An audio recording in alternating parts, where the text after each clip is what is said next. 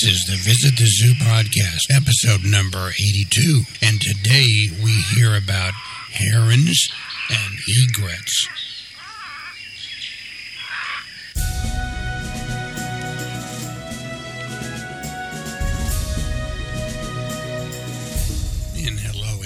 Welcome everybody to the Visit the Zoo podcast, episode number 82. And I am your host, author Frederick Fishman, and I am the author of the 12 book, 120 animal series of Kindle books and print books, audiobooks, and DVD. And be sure to check out our apparel and gear website. You can go to zoozwear.com for links to the four stores where we have all, that product up. It's spelled Z O O Z W E A R, zoozwear.com. And we also have a new Patreon site, and that is at patreon.com forward slash visit the zoo. Again, that's Patreon, P A T R E O N dot com, uh, visit the zoo. And be sure to go there, and we would appreciate your help and support in keeping this podcast going. Reminder that the first quarter of our daily blogs, dailydesertdoodle.com, 90 of those blogs are now up on Kindle and in print on amazon.com and you can click on the on the blog to access the direct links uh, that go to Amazon for that first new volume and that is at www.dailydesertdoodle.com and that's my daily blog. That's dailydesertdoodle.com. And this podcast also, by the way, is now available on the Alexa sound device, Amazon's device that allows you to speak and open up whatever you want or ask questions. And all you have to do is ask Alexa. You say, Alexa, play Animals Podcast, and you will hear this podcast. Okay, enough business. Let's get started.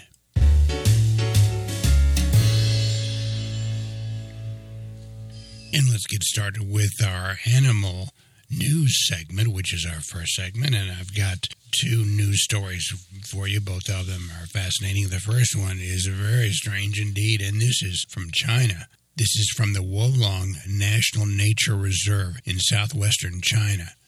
And it's about a rare albino panda seen in the Sichuan forest. And if you want to take a look at the picture, the very strange, freaky looking picture of this panda bear, which is all white, including uh, its claws, you can go to China Wolong, that's C H I N A W O L O N G dot gov dot C H, and you'll get a picture of this all white panda.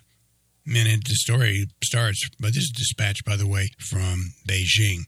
A rare all white giant panda has been photographed for the first time, according to a nature reserve in southwestern China. The Wolong National Nature Reserve in Sichuan Province released a photo this weekend showing the panda crossing through a verdant forest in the reserve. The panda has red eyes and lacks the usual black fur on its limbs and ears and around its eyes. The albino panda is about one to two years old, judging from its size, the reserve said. It appears to be physically strong and has a steady gait, showing that the albinism probably has not affected its health. Again, if you want to take a look at the picture of this creature, you'll see it up in the in the very top. Uh, the pictures rotate through, and you can stop it and take a look at the panda. Go to www.china Wolong, W O L O N G, dot gov, dot ch. And the second story we have for you is from the local rag here, the local newspaper, and it's about four animal superheroes at the Reid Park Zoo. And I'll just, uh, there's a lot of other material wrapped around this story, but I'll just go right to the animals. And the first on the list of the animals is the adorable ring tailed lemur native to Madagascar. And we've talked about this animal on previous podcasts. And it is native to Madagascar. And these guys really like to move and move it. According to zookeeper Stephanie Norton, ring tailed lemurs are superpower with their leaping abilities. Due to their natural habitat being a mixture of forest and craggy rock spires, these industrious critters leap from tree to rock and back again. And contrary to popular belief, Norton explained, these lemurs actually don't live primarily in trees, but climb these trees to escape predators. Ring-tailed lemurs are critically endangered, and the danger is mostly from deforestation and habitat loss. Another animal is, for showstoppers, they say, is the rat eating king vulture. And while these giant birds look more like villains, animal care supervisor uh, Alex Zelazo Kessler ensures visitors that they are in fact superheroes as well. They're built for scavenging. These vultures have a bald head to avoid getting their feathers covered in food, and their superpower is their super stomach. They are awesome garbage men. Zelazo Kessler said. Their stomachs are built to handle all the grosser stuff. I mean, you can imagine what that is. All vultures, including king vultures, are in danger of lead poisoning due to humans when humans kill their prey by either shooting or poisoning. Those toxins travel up the food chain right to the mouths of the scavengers like vultures and predators like owls and snake. Another superhero is a tiny corn snake. And there's a picture of, of this corn snake. It's about two feet long and I would say diameter like maybe a pen or a thick pencil. And the corn snake at the zoo is only six months old. Its name is Masa, and it's in training to become an animal ambassador where she will go to work convincing children that snakes are just as important as their cute and cuddly counterparts. And finally, the fourth animal that they consider a superhero that one might not expect to find at the zoo are goats. These goats perform tasks like weaving between poles and climbing a teeter totter. They are super great jumpers. They are like Velcro. They just jump up and stick to things. One of the goats at the Reid Park Zoo, which is our local zoo here in Tucson, has a superpower of her own. Ari, an Oberhasli goat, has never had kids, but due to being around youngsters, started producing milk. Zookeepers now milk her twice a week. And those are the animal news stories for today.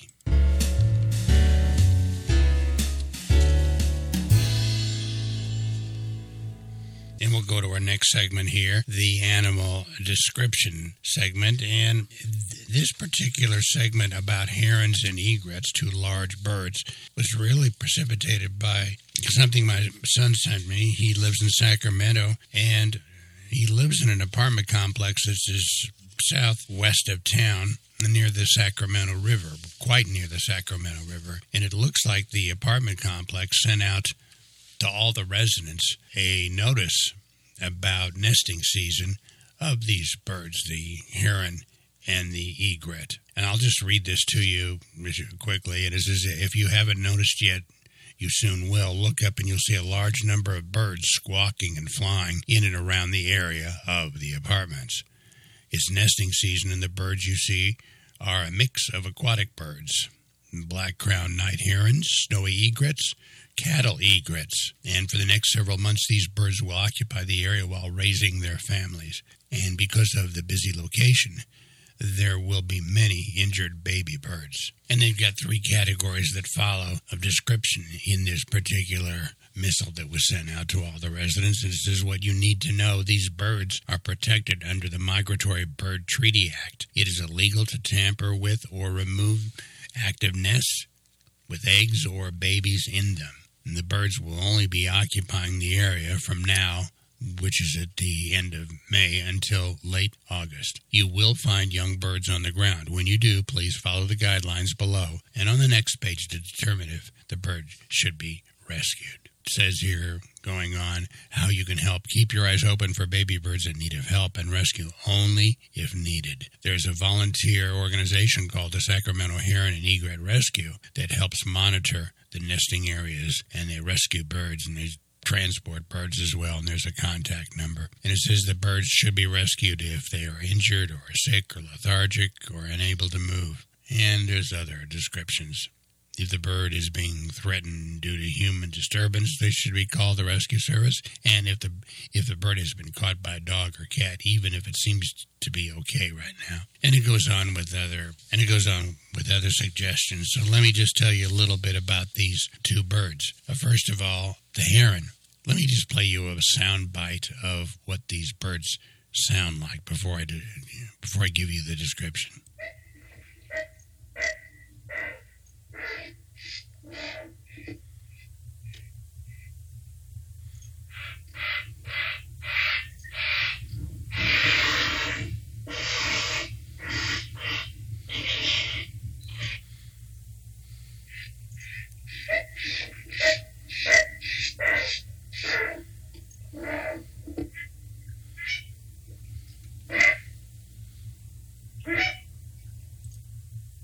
You imagine trying to sleep in your apartment with hundreds of those things around and in the trees and scattered next to your window?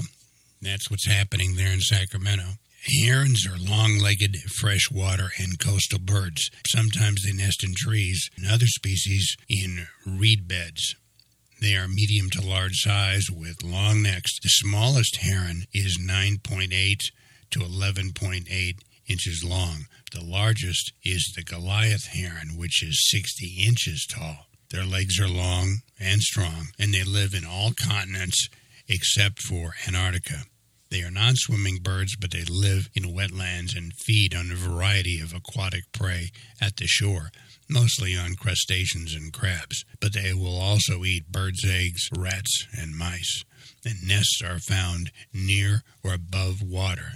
They lay three to seven eggs at a time, and that is the heron. Now, closely related to the heron are the egrets. Let me just play you a little bit of what the egret sounds like.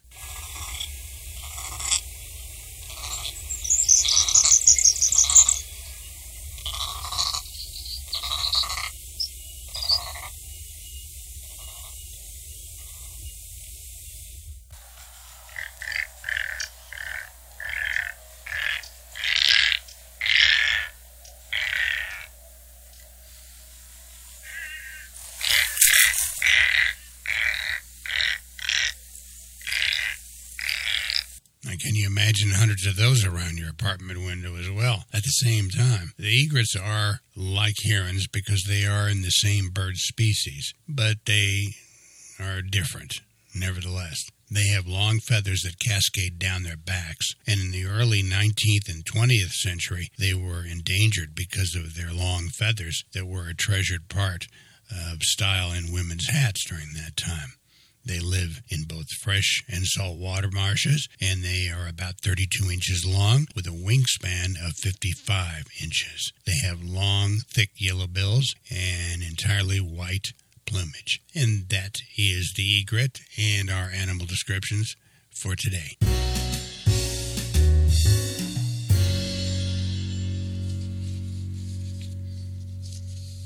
All right, we now come to our final segment. That is an animal quote, or maybe animal jokes, or maybe an animal poem. And I think what I would do today is I'd pull out in my animal quotes file and just give you five quotes from famous or near famous people about animals.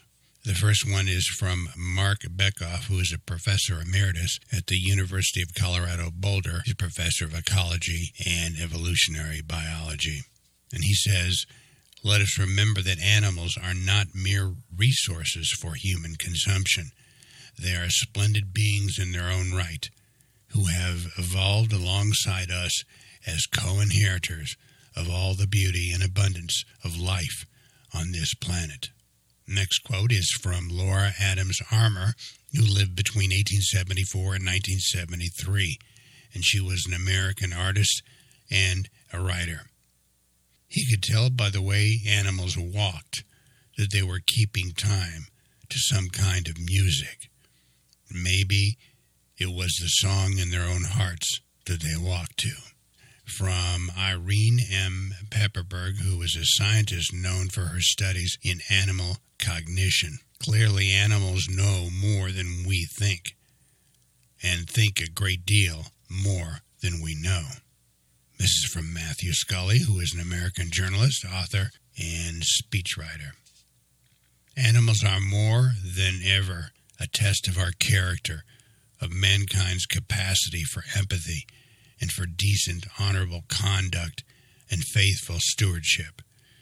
We are called to treat them with kindness, not because they have rights or power or some claim to equality, but in a sense because they don't, because they all stand unequal and powerless before us. Today's final quote comes from Gregory Maguire, who is an American novelist. Animals are born who they are, accept it, and that is that. They live with greater peace than people do.